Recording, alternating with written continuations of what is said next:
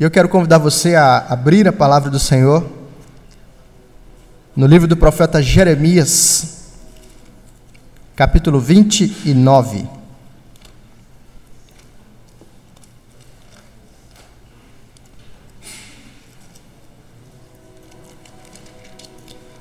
Jeremias, capítulo vinte e nove.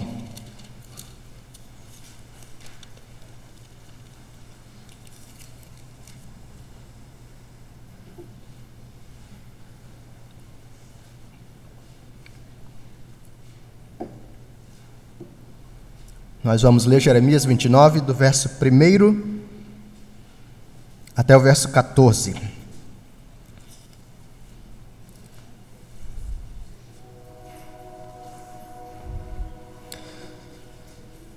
Jeremias vinte e nove, de um a quatorze, nos diz assim: São estas as palavras da carta que Jeremias, o profeta, enviou de Jerusalém ao resto dos anciãos do cativeiro, como também aos sacerdotes, aos profetas e a todo o povo que Nabucodonosor havia deportado de Jerusalém para a Babilônia. Depois que saíram de Jerusalém, o rei Jeconias, a rainha mãe, os oficiais, os príncipes de Judá e Jerusalém e os carpinteiros e ferreiros. A carta foi mandada por intermédio de Elasa, filho de Safã, e de Gemarias, filho de Uquias, os quais Zedequias, rei de Judá, tinha enviado à Babilônia, a Nabucodonosor, rei da Babilônia, e dizia: Assim diz o Senhor dos Exércitos, o Deus de Israel, a todos os exilados que eu deportei de Jerusalém para a Babilônia: Edificai casas e habitai nelas, plantai pomares e comei o seu fruto, tomai esposas e gerai filhos e filhas. Tomai esposas para vossos filhos e dai vossas filhas a maridos, para que tenham filhos e filhas. Multiplicai-vos aí e não vos diminuais. Procurai a paz da cidade para onde vos desterrei e orai por ela ao Senhor, porque na sua paz vós tereis paz. Porque assim diz o Senhor dos Exércitos, o Deus de Israel: Não vos enganem os vossos profetas que estão no meio de vós, nem os vossos adivinhos, nem deis ouvidos aos vossos sonhadores, que sempre sonham segundo o vosso desejo. Porque falsamente vos profetizam eles em meu nome. Eu não os enviei, diz o Senhor. Assim diz o Senhor: Logo que se cumprirem para a Babilônia setenta anos, atentarei para vós outros, e cumprirei para convosco a minha boa palavra, tornando a trazer-vos para este lugar. Eu é que sei que pensamentos tenho a vosso respeito, diz o Senhor, pensamentos de paz e não de mal, para vos dar o fim que desejais. Então me invocareis, passareis a orar a mim, e eu vos ouvirei. Buscar-me-eis e me achareis, quando me buscardes de todo o vosso coração. Serei achado de vós, diz o Senhor, e farei mudar a vossa sorte. Congregar-vos-ei de todas as nações e de todos os lugares para onde vos lancei, diz o Senhor, e tornarei a trazer-vos ao lugar de onde vos mandei para o exílio. Vamos orar? Senhor, nós temos a Tua palavra aberta diante de nós e suplicamos que pela Tua graça o Senhor fale conosco. Nós precisamos ouvir a Tua voz e pedimos então, ó Pai, edifica-nos, transforma-nos, santifica-nos, alimenta-nos, dirige a nossa vida para a Tua própria glória. Nós pedimos em nome de Jesus. Amém. Nós estamos a uma semana das eleições. Está bem aí, né? Por um lado, isso é um alívio, que é possível que agora a gente descubra que existem outros temas no mundo. Ah, ao mesmo tempo, o momento é extremamente desafiador. Nós temos visto a intensidade desse momento de eleições, ou desse período de eleições, sobre a vida da nação. E temos visto isso das mais variadas formas. O tema da política se transformou num tema onipresente. Ele está nas redes sociais, ele está no, no grupo do WhatsApp que você tem com os seus amigos do serviço, com a sua família, com a, o povo da sua igreja, e, enfim. Nós temos visto como os noticiários agora exclusivamente se dedicam a tratar da vida de candidatos, da agenda de candidatos, das propostas de candidatos.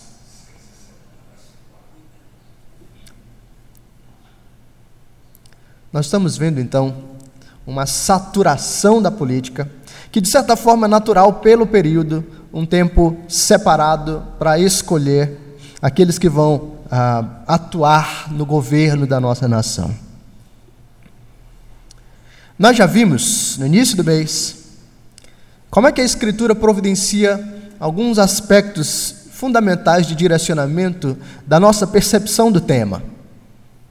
Nós vimos, por exemplo, o Salmo capítulo dois, e vimos como no Salmo de número dois nós temos a declaração, a convicção política fundamental de todo cristão. A nossa declaração mais básica e a nossa declaração maior é: Jesus Cristo é Senhor. Toda a nossa percepção da política, toda a nossa ação política precisa decorrer dessa verdade fundamental, o senhorio, o governo último de Jesus. Nós também vimos, a partir de João, capítulo dezoito, como é que funciona o reino de Cristo.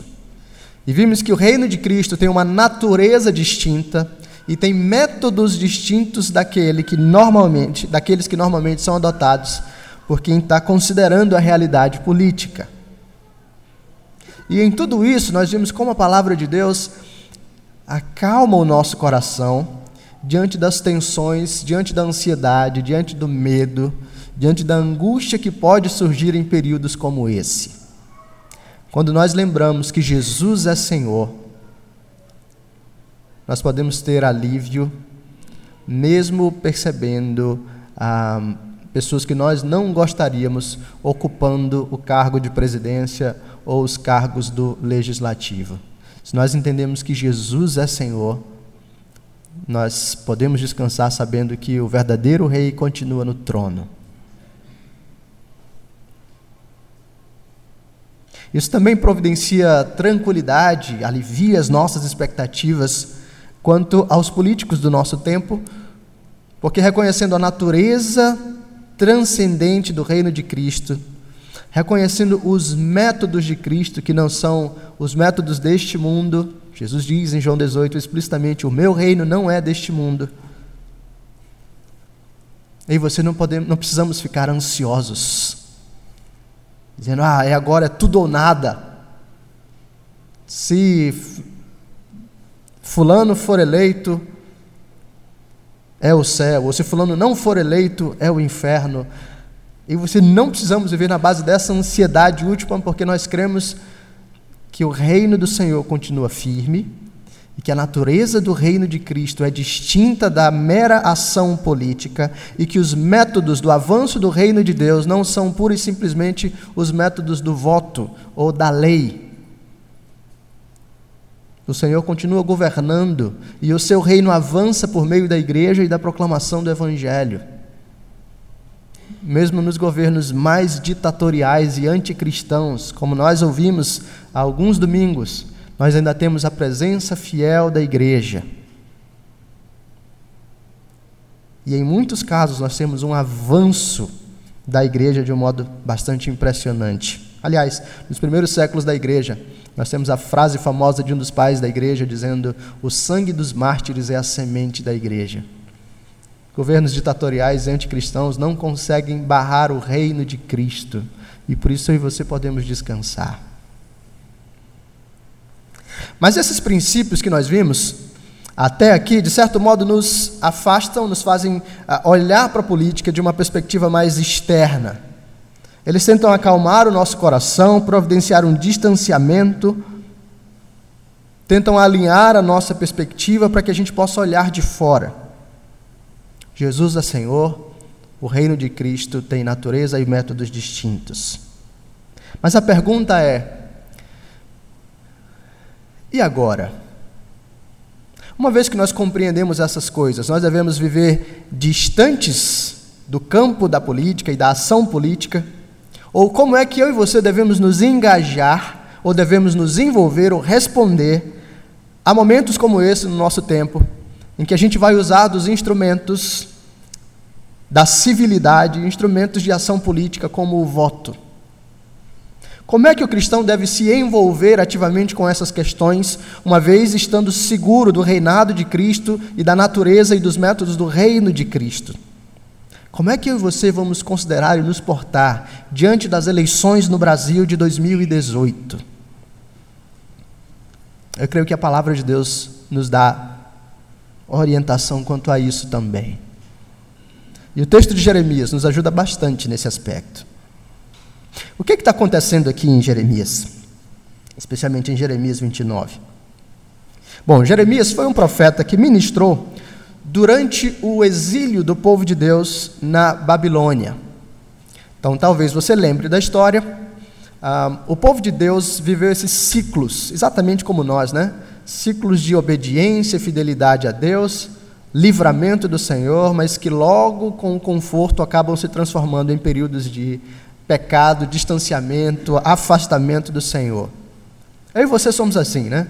Vem uma luta e a gente se apega a Deus e ora firmemente, e aí Deus vem e graciosamente derrama sua bênção sobre nós, e a gente glorifica, se alegra em Deus, mas quando as coisas vão ficando bem, a gente tende a achar que está bem na base das nossas próprias pernas, e aí se afasta do Senhor. E aí vem um problema, e aí de novo a gente retorna ao Senhor e pede o livramento, e esse ciclo funciona de um modo contínuo. Deus fazia isso com o seu povo.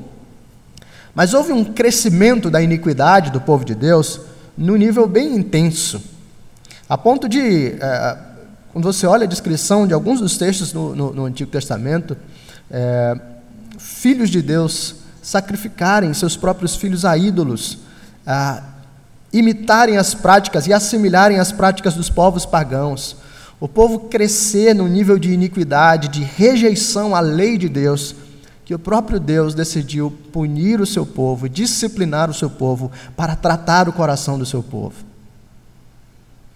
O reino já estava dividido. Lembra lá depois de Salomão? Você tem a divisão do reino entre reino do norte e reino do sul. O reino do norte com sede em Samaria e o reino do sul com sede em Judá. O reino do norte já havia sido é, extinto sob o domínio da Assíria, é, em setecentos e vinte e dois antes de Cristo. Mas o reino do sul, a tribo de Judá, continuava ainda viva, permanecendo, preservada pelo Senhor. Porém, o reino do sul também não experimentava prosperidade. Por volta do ano seiscentos, um pouco antes, né, é, o povo de Deus foi tomado pelo Egito. Mas já perto de seiscentos e seis, seiscentos e cinco, um imperador, um novo império surgia, e esse imperador chamado Nabucodonosor tomou conta, dominou o Egito, dominou a Síria, e assim dominou os dominadores do povo de Israel, acabou dominando o povo de Deus. E agora Nabucodonosor faz uma série de medidas do seu domínio. E dentro, dentre essas medidas envolve a tomada de caravanas do povo de Deus, levando-as ao exílio na Babilônia. Então, essa primeira caravana é por volta de seiscentos e cinco antes de Cristo, e Nabucodonosor leva esse primeiro grupo, dentre os quais estava Daniel. Você deve lembrar da história de Daniel, que é levado para a, a Babilônia. E assim há várias caravanas que são levadas de tempos em tempos, povo de Deus, de Judá, sendo levado como exilados para a Babilônia. Então você tem em um período pessoas ainda morando em Judá, mas já sob o domínio do Império Babilônico, enquanto há várias outras pessoas do povo de Deus já no exílio na Babilônia. Jeremias profetiza durante esse período, e ele profetiza em Judá.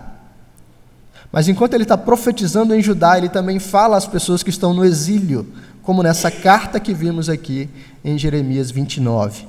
A mensagem fundamental de Jeremias é apresentar o juízo de Deus sobre o seu povo, mas também levar o seu povo a ter esperança, aguardando a restauração do Senhor. Em Jeremias vinte e nove, Jeremias envia uma carta ao povo de Deus, aos exilados na Babilônia. E essa carta é especialmente interessante, porque lá na Babilônia, uma série de profetas ou de adivinhadores havia surgido com uma mensagem. E a mensagem deles era a seguinte: olha, não se preocupem muito com o, a cidade, com o lugar onde vocês estão. Não vai demorar.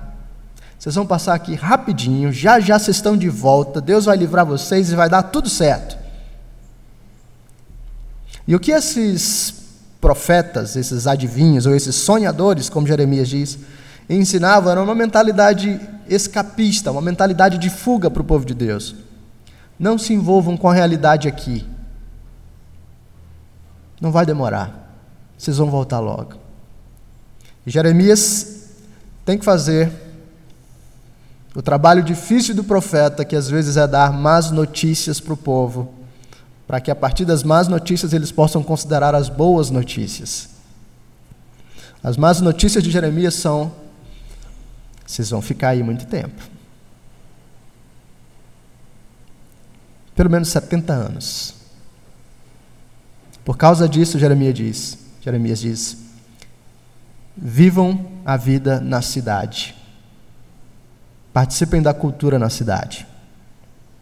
Edifiquem casas, habitem nelas, plantem pomares, comam seu fruto, tomem esposa, gerem filhos e filhas, tomem esposas para os seus filhos e filhas, para que eles gerem filhos e filhas, procurem a paz da cidade, orem pela cidade, envolvam-se na vida da cidade, porque vocês vão passar tempo aí. Mas Jeremias está apontando, mas existe esperança, vocês não vão ficar aí para sempre. Deus vai levar vocês de volta, quando o tempo da restauração acontecer. Porque Deus tem planos que são bondosos, graciosos e bons para vocês. Enquanto Jeremias envia essa mensagem ao seu povo, ele está livrando o povo dessa mentalidade de fuga, está ensinando o povo a depender do Senhor e a agir no mundo. E ao fazer isso, Jeremias está mandando uma mensagem também para mim e para você. Deus está nos ensinando sobre a condição do povo de Deus. Deus está nos ensinando sobre o chamado do seu povo. E Deus está nos ensinando sobre o seu plano para nós. São esses os três aspectos fundamentais que eu gostaria de ver com você. E tudo isso vai nos dizer basicamente que a ação política faz parte do nosso chamado para a cultura, o nosso chamado para a vida no lugar em que Deus nos colocou. Vamos ver esses três aspectos? A condição do povo de Deus, o chamado para o povo de Deus e o plano de Deus para o seu povo. Em primeiro lugar, a condição do povo de Deus. Olha como o texto inicia.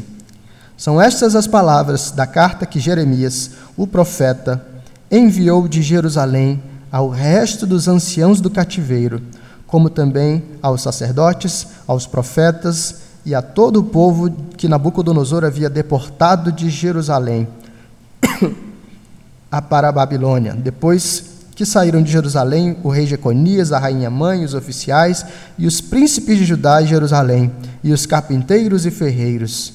A carta foi mandada por intermédio de Elasa, filho de Safã, e de Gemarias, filho de Uquias, os quais Zedequias, rei de Judá, tinha enviado à Babilônia, a Nabucodonosor, rei da Babilônia, e dizia: assim diz o Senhor dos Exércitos, o Deus de Israel, a todos os exilados que eu deportei de Jerusalém para a Babilônia. A carta enviada por Jeremias nomeia o povo de Deus de um modo bem interessante. É lógico que essa é uma descrição da realidade concreta deles. Quem são eles? Eles são exilados. Por que é que eles são exilados? Porque eles foram deportados da sua terra para o exílio, para uma terra distinta e para uma terra distante. Mas essa nomenclatura, esse tipo de definição, não se torna apenas uma descrição da realidade imediata do povo de Deus, como se torna uma categorização do povo de Deus em todas as épocas e em todos os lugares. Deixa eu tentar demonstrar isso de modo mais claro.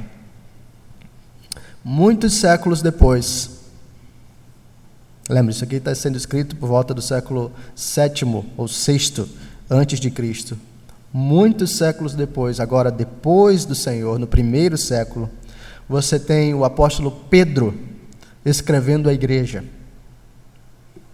E lá em primeira de Pedro, capítulo primeiro, pedi que você abra comigo lá.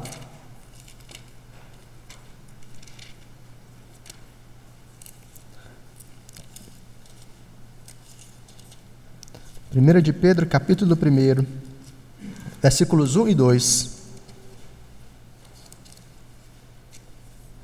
Nós temos uma descrição semelhante.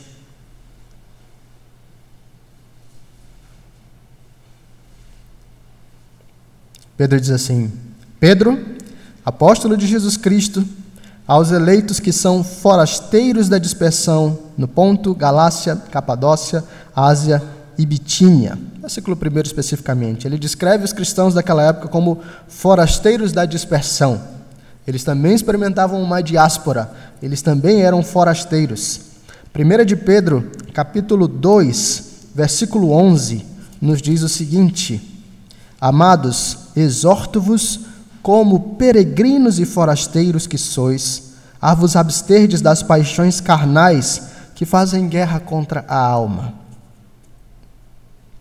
Hebreus, capítulo onze, versículo treze, nos diz: Todos estes morreram na fé, sem ter obtido as promessas, vendo-as, porém, de longe, e saudando-as, e confessando que eram estrangeiros e peregrinos sobre a terra.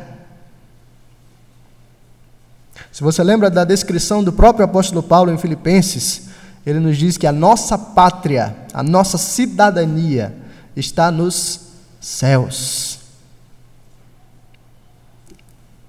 Jeremias descreve a condição do povo de Deus como a condição de exilados. Isso é estendido, ou pode ser compreendido de um modo mais amplo, como a condição de peregrinos e forasteiros. Na nossa compreensão de um engajamento da política, um dos aspectos mais fundamentais para a gente entender é a nossa condição e a nossa relação com o lugar e o tempo em que Deus nos colocou. Essa compreensão mais básica dada pela Escritura para nós é a de que nós somos peregrinos. Nós somos peregrinos e forasteiros. Agora, por que isso é importante para a gente? Qual é a relação disso com a, o tema da política é, e com o nosso engajamento na política?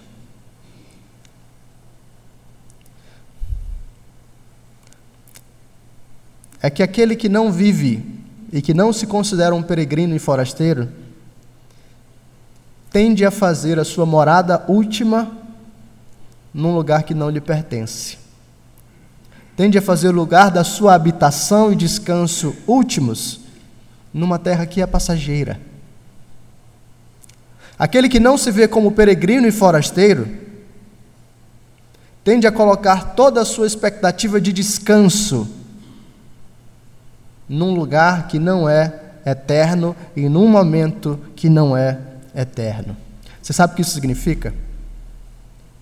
Se eu e você não nos percebermos como peregrinos e forasteiros, nós vamos ser tomados e destruídos pela ansiedade quanto ao momento político do Brasil. A gente vai viver esperando que o Brasil seja ou se transforme no Éden. O Brasil não vai. Não vai ser. Não vai se transformar no Éden. Nós somos peregrinos e forasteiros. A nossa pátria, a nossa cidadania última está nos céus. Nós habitaremos a terra, é verdade, mas a nova terra restaurada pelo Senhor, sobre a qual descerá a Jerusalém celestial, preparada pelo próprio Deus. Enquanto nós não entendermos a nossa cidadania nos céus, a nossa cidadania na terra será prejudicada, porque nós buscaremos na terra aquilo que só nos é dado nos céus. E vejam que isso nos torna escravos das narrativas políticas. Porque seja à direita ou à esquerda, se nós não entendemos a nossa condição como peregrinos e forasteiros, nós esperaremos que o político da esquerda, da, da direita, ou que o político da esquerda ofereça e produza em nós a nova Jerusalém, aqui e agora. Ela não virá nesse tempo, ela não virá nesse lugar. Nós somos peregrinos e forasteiros, nós somos exilados.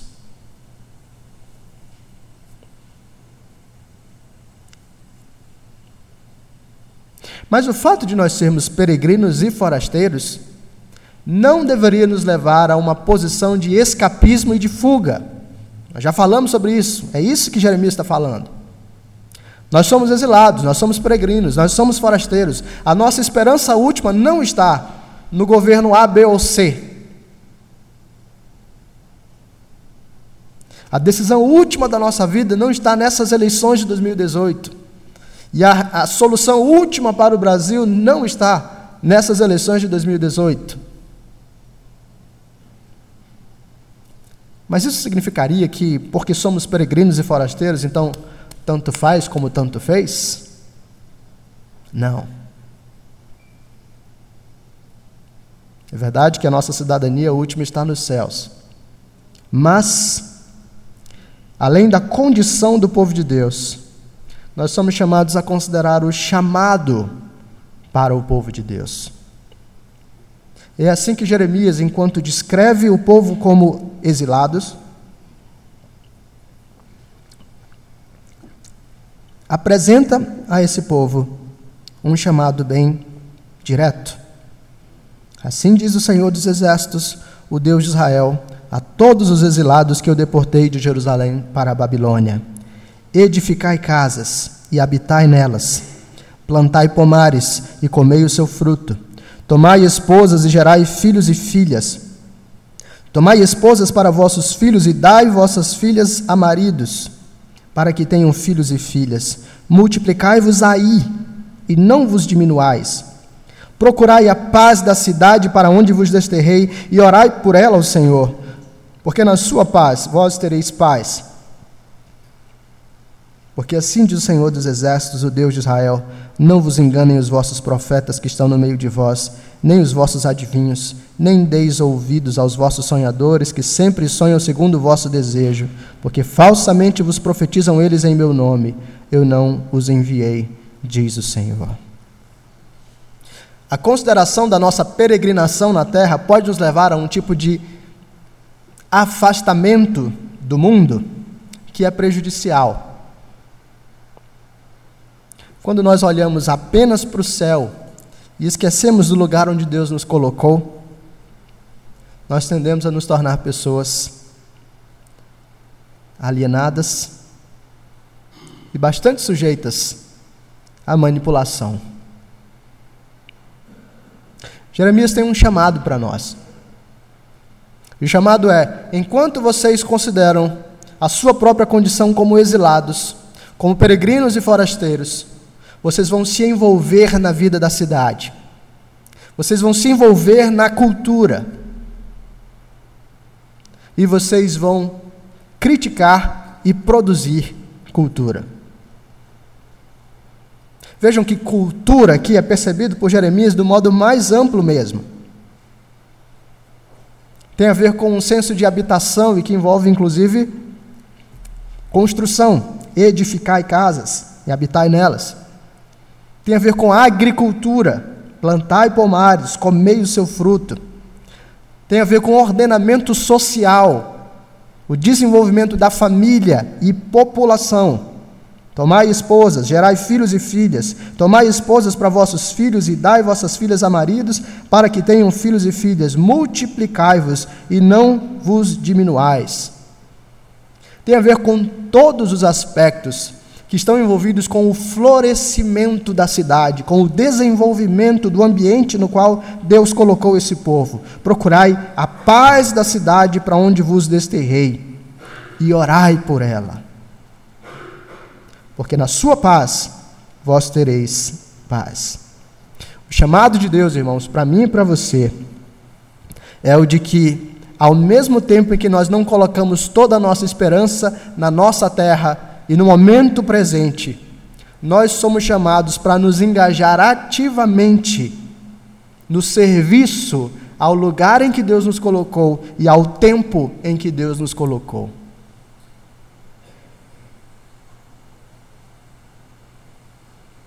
Somos chamados a produzir cultura, atuando nas mais variadas instâncias.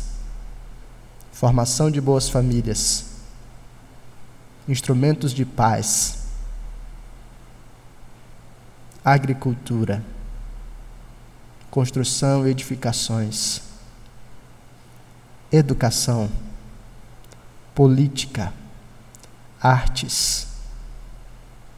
Todas as vocações são instrumentos do Senhor para que nós, peregrinos e forasteiros, nós exilados nessa terra, sirvamos a Deus buscando a paz da cidade, porque na paz dela nós teremos paz.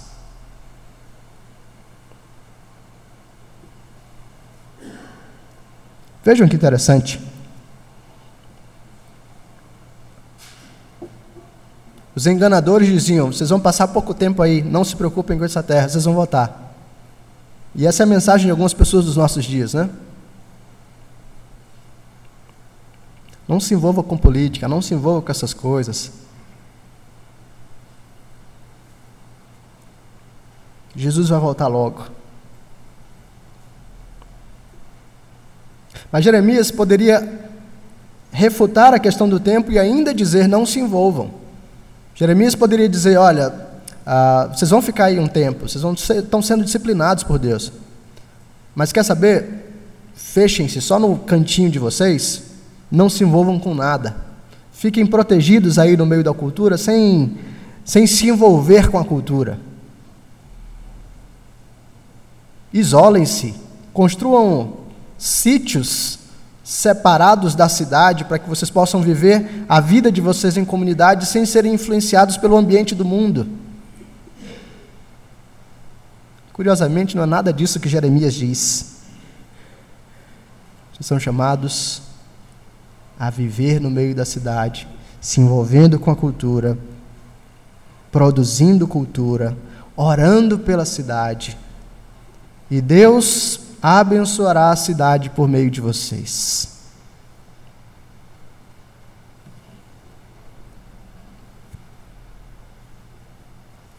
Jeremias diz: no meio disso tudo, Deus tem um plano. Vocês vão entender a condição do povo de Deus, a condição de vocês, vocês são exilados, peregrinos, forasteiros. Vocês vão entender o chamado de Deus para vocês, que é um chamado para o engajamento, para a produção, para a participação nos meios culturais. E tudo isso faz parte de um plano mais abrangente que o próprio Senhor tem para vocês.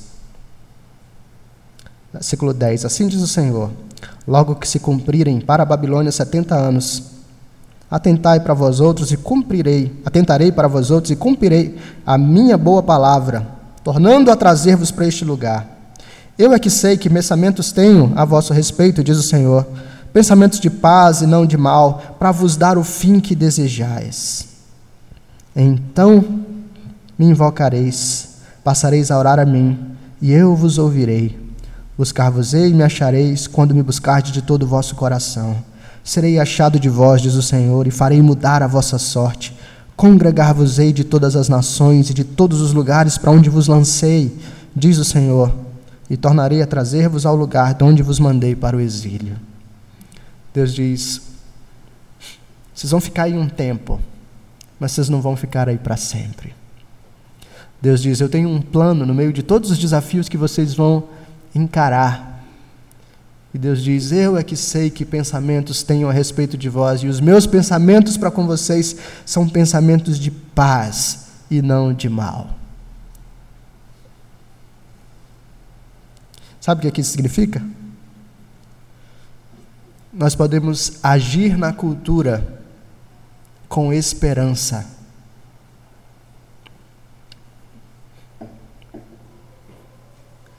Quando nós olhamos para o plano de Deus, que envolve paz. Quando nós olhamos para o destino que Deus tem preparado para nós, nós podemos nos envolver nas coisas do momento presente, com esperança, sabendo o que, que Deus está produzindo e sabendo o que, que Deus vai produzir.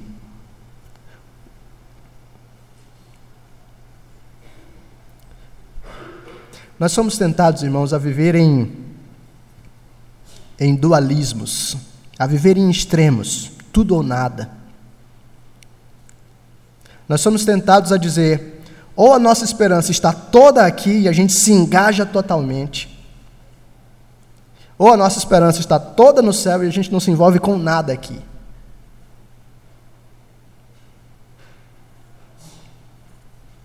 Deus está dizendo, a nossa esperança está na eternidade e nós vamos nos envolver ativamente com as coisas dessa vida, para a glória de Deus. Deus está produzindo coisas por meio da sua igreja. E ainda que a humanidade venha ao seu declínio na cultura, nós ainda cumprimos um papel no momento presente de sal e de luz. Nós ainda cumprimos um papel da graça de Deus restringindo a maldade no mundo. Ainda que eu e você tenhamos uma perspectiva do Apocalipse, uma perspectiva é, escatológica que tende a considerar o mundo piorando a sua condição, isso não significa que eu e você devemos nos afastar da ação no mundo, dizendo, já que vai tudo piorar, vamos só esperar a glória. Não. Eu e você devemos trabalhar para a paz na cidade, sabendo que o plano de Deus, em última análise, é de paz para o seu povo. Nós temos esperança nas nossas ações, porque nós sabemos onde está a nossa cidadania última. E aqui, irmãos, vejam que isso, revol- isso retoma a discussão sobre a nossa condição. Porque nós somos peregrinos, forasteiros, exilados. Nós somos cidadãos, em última análise, dos céus. Mas nós agimos nesse mundo como embaixadores. Essa é uma das palavras bíblicas. Embaixadores do Senhor. Você sabe o que o embaixador faz? Ele representa os interesses da sua pátria em uma pátria distinta. Nós representamos os interesses da cidade celestial na cidade terrena onde nós vivemos. Nós representamos os valores, os princípios, a ética, a lógica do reino de Deus enquanto estamos na cidade terrena. E é exigido do embaixador, isso quem nos lembra é o Tim Keller, é exigido do embaixador que ele seja fluente em dois idiomas, o idioma da sua pátria e o idioma do lugar onde ele está atuando. Como embaixadores de Deus nesse mundo, nós devemos ser fluentes na linguagem do nosso Deus, conhecer a palavra do Senhor, os valores do reino, os princípios do reino, a lógica do reino. E nós devemos saber comunicar e compreender as questões do nosso tempo e do lugar onde Deus nos colocou, aqui e agora.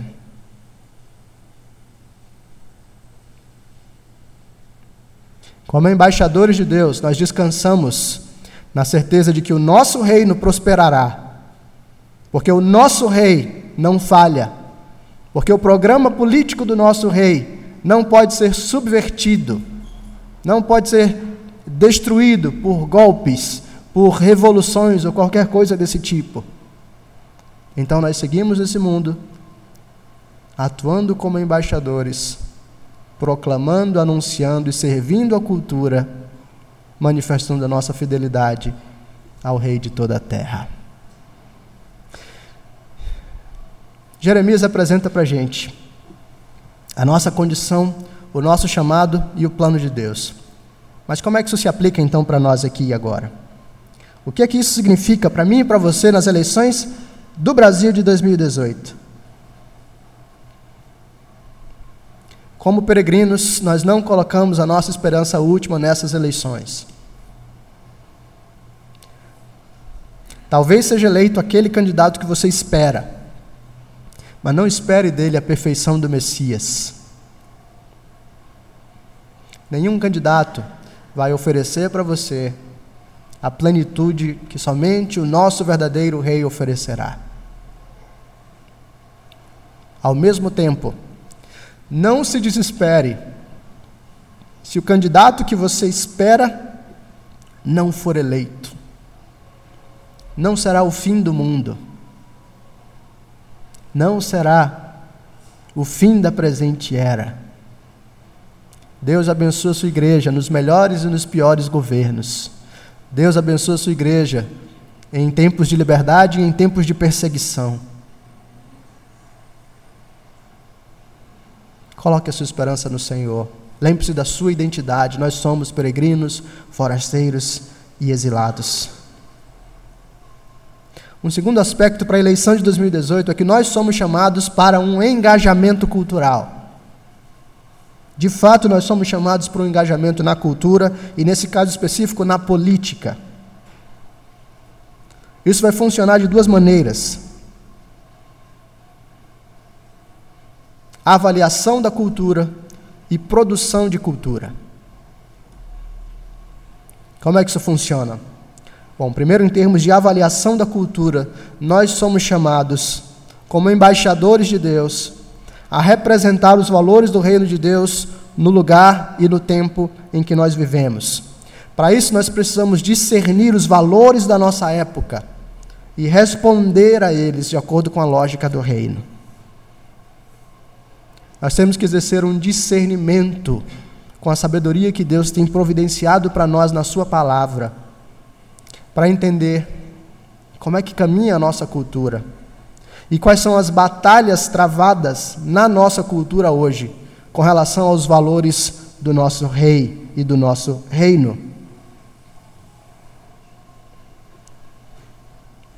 Nós temos uma série de problemas, irmãos, nos nossos dias. Por exemplo, nós temos o problema da manipulação. E o problema da manipulação se dá de diferentes modos.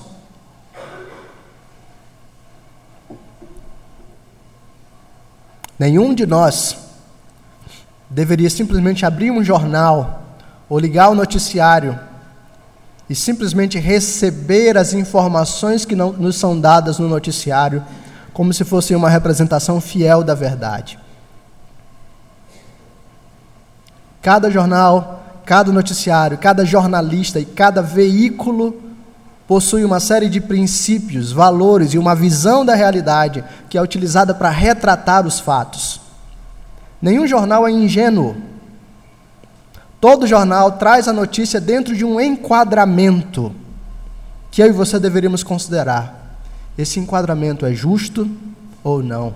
Esse enquadramento é adequado ou não?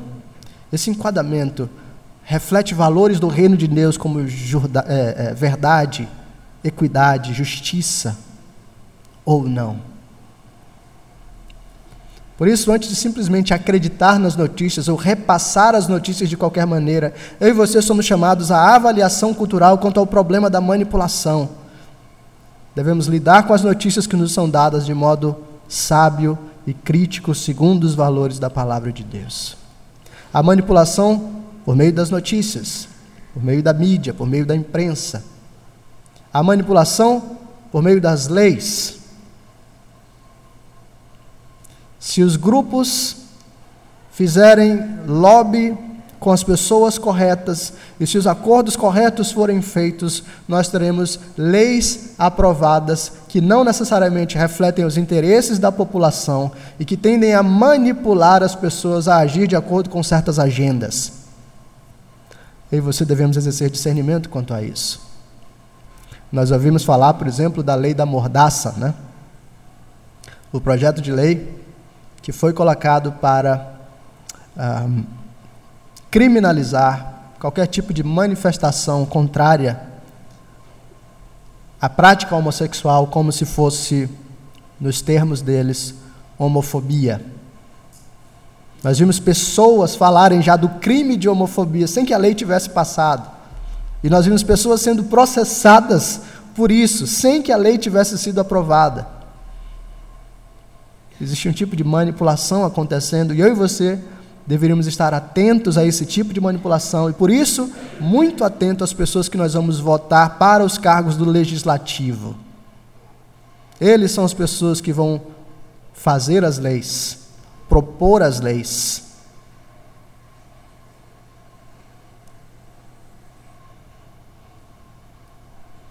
Existe manipulação da opinião pública, também na educação.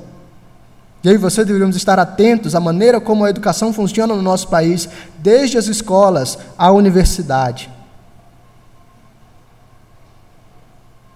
Isso vai nos fazer pensar bem onde colocamos os nossos filhos e onde atuamos se formos chamados para o ensino.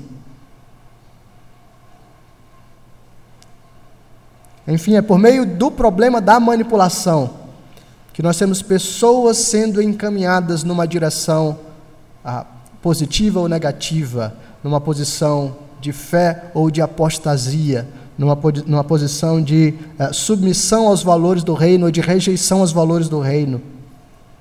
O problema da, da manipulação deveria ser considerado por todos nós.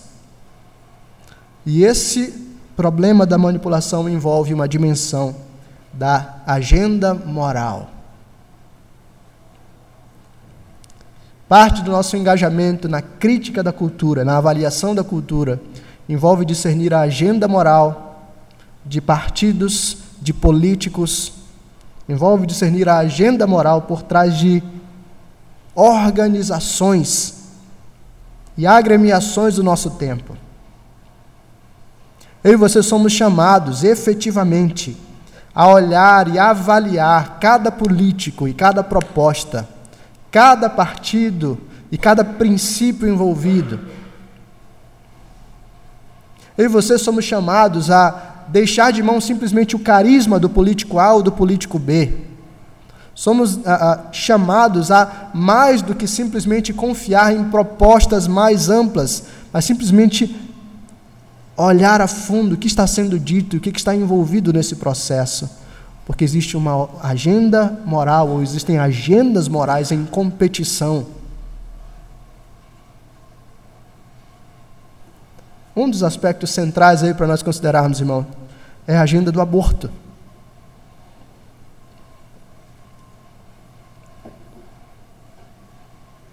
A fronteira final de uma civilização diz respeito ao modo como ela considera a vida humana.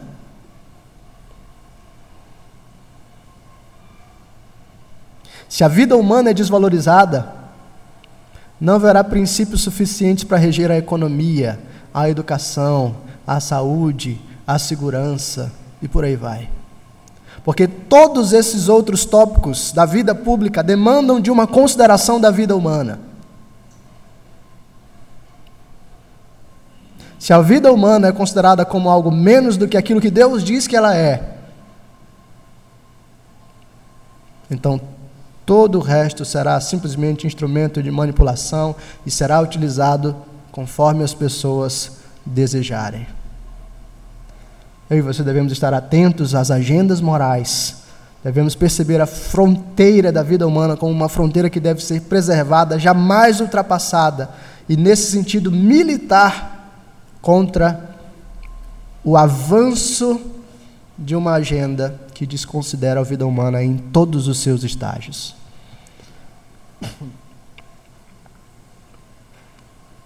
Obviamente, considerar a vida humana significa não apenas considerar a vida de um bebê no ventre da sua mãe, mas considerar a vida de mulheres que foram estupradas e que agora não têm muita perspectiva do que fazer na vida, estão grávidas.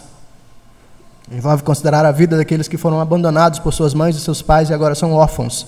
Envolve considerar a vida daquelas que são as viúvas. Envolve considerar a vida humana no sentido mais amplo.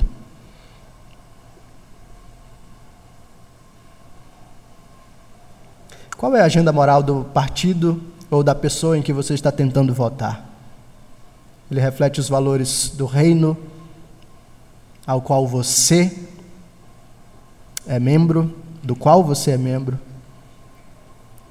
ou reflete valores que são opostos ao reino de Deus. Finalmente, nesse último aspecto de avaliação da cultura, nós devemos entender não apenas tópicos isolados, mas como todos esses tópicos estão conectados em uma visão de mundo mais ampla. Veja o que aconteceu nos Estados Unidos, década de sessenta, setenta e oitenta. Nós tivemos um movimento de resistência quanto à agenda moral. Cristãos se envolveram ativamente na política.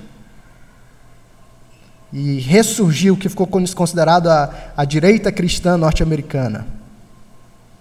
E os cristãos ativos na política acabaram barrando uma série de leis e barrando uma série de iniciativas que poderiam levar a sociedade americana a um declínio uh, maior. Mas sabe o que, que aconteceu? Esses cristãos eram míopes. Eles acharam que tudo se resumia à política, ou que tudo se resumia à moral. E eles tentaram instituir o reino de Deus pelos métodos humanos. E enquanto eles se concentraram na política, eles esqueceram que o resto da cultura estava entregue a pessoas que não tinham os valores do reino. Então os crentes voltaram os olhos para a política e disseram: a gente tem que atuar lá, nas leis. E lá fora, aqueles que não tinham os valores do reino estavam produzindo filmes, peças, músicas, novelas, jornais e todos os meios de formação da opinião pública. De modo que os cristãos venceram a batalha no campo político, perderam a batalha pelo coração das pessoas na cultura. O conflito não é apenas de uma agenda moral pura e simplesmente, o conflito é de visões de mundo. E o nosso engajamento não é para apenas eleger um presidente que faça tudo.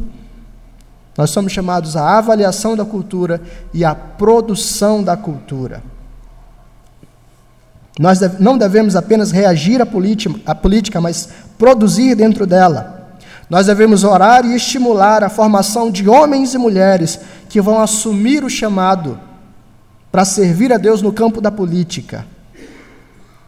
Nós devemos orar por homens e mulheres daqui do nosso meio que vão abraçar a causa e dizer: eu vou ser um embaixador do rei no parlamento. Eu vou ser um embaixador do rei na Câmara de Vereadores. Eu vou ser um embaixador do rei no Congresso Nacional. Eu vou ser um embaixador do rei nas casas do Legislativo, eu vou ser o embaixador do rei no Executivo, no Legislativo, no Judiciário. Mas não apenas nisso. Eu vou plantar casas e habitar nelas, eu vou ah, plantar e vou colher. Eu vou atuar como embaixador do rei, seja como professor, advogado, como estudante, seja como pastor. Eu vou atuar como embaixador do rei onde Deus me colocou. Produzir cultura no sentido mais abrangente. Procurar a paz da cidade, irmãos, não é apenas colocar toda a nossa confiança no político A, B ou C, mas significa assumir a responsabilidade que Deus me deu para ser sal e luz onde Ele me colocou.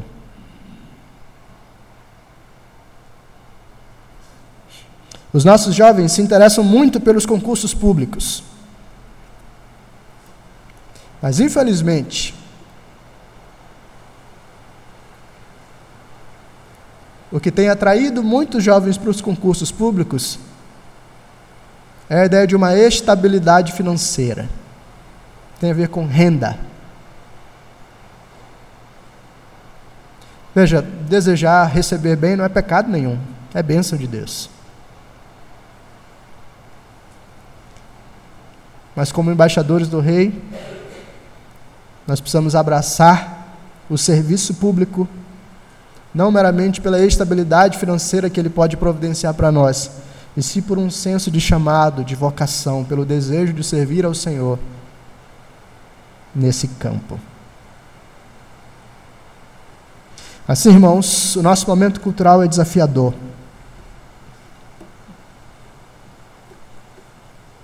Nós temos mais uma semana para fechar a nossa mente quanto a quem vamos escolher, em quem vamos votar. Mas no meio disso tudo, nós precisamos lembrar dessas coisas. A nossa lealdade última, a nossa cidadania última, está no reino de Cristo. E pelo Rei Jesus nós somos chamados a nos envolver, a nos engajar na política de dois mil e dezoito no Brasil, considerando a agenda do Rei Jesus e as agendas dos partidos e políticos diante de nós. E nós podemos fazer tudo isso com esperança, porque nós voltamos os nossos olhos para o plano do Rei. E é o próprio Rei que diz para mim e para você: eu é que sei que pensamentos tenho a respeito de vós, pensamentos de paz e não de mal, para dar a vocês o fim que vocês desejam. Jesus garante, Deus garantiu isso, enviando o seu próprio Filho, para, morrendo na cruz, restabelecer a nossa vida com o Pai, e, vencendo a morte, ser elevado ao ponto mais alto, recebendo toda a autoridade e proclamando: está consumado. Eu e você podemos viver com esperança e graça, porque o nosso Rei venceu, e a agenda do seu reino progride segundo o seu plano. Glória a Deus por isso.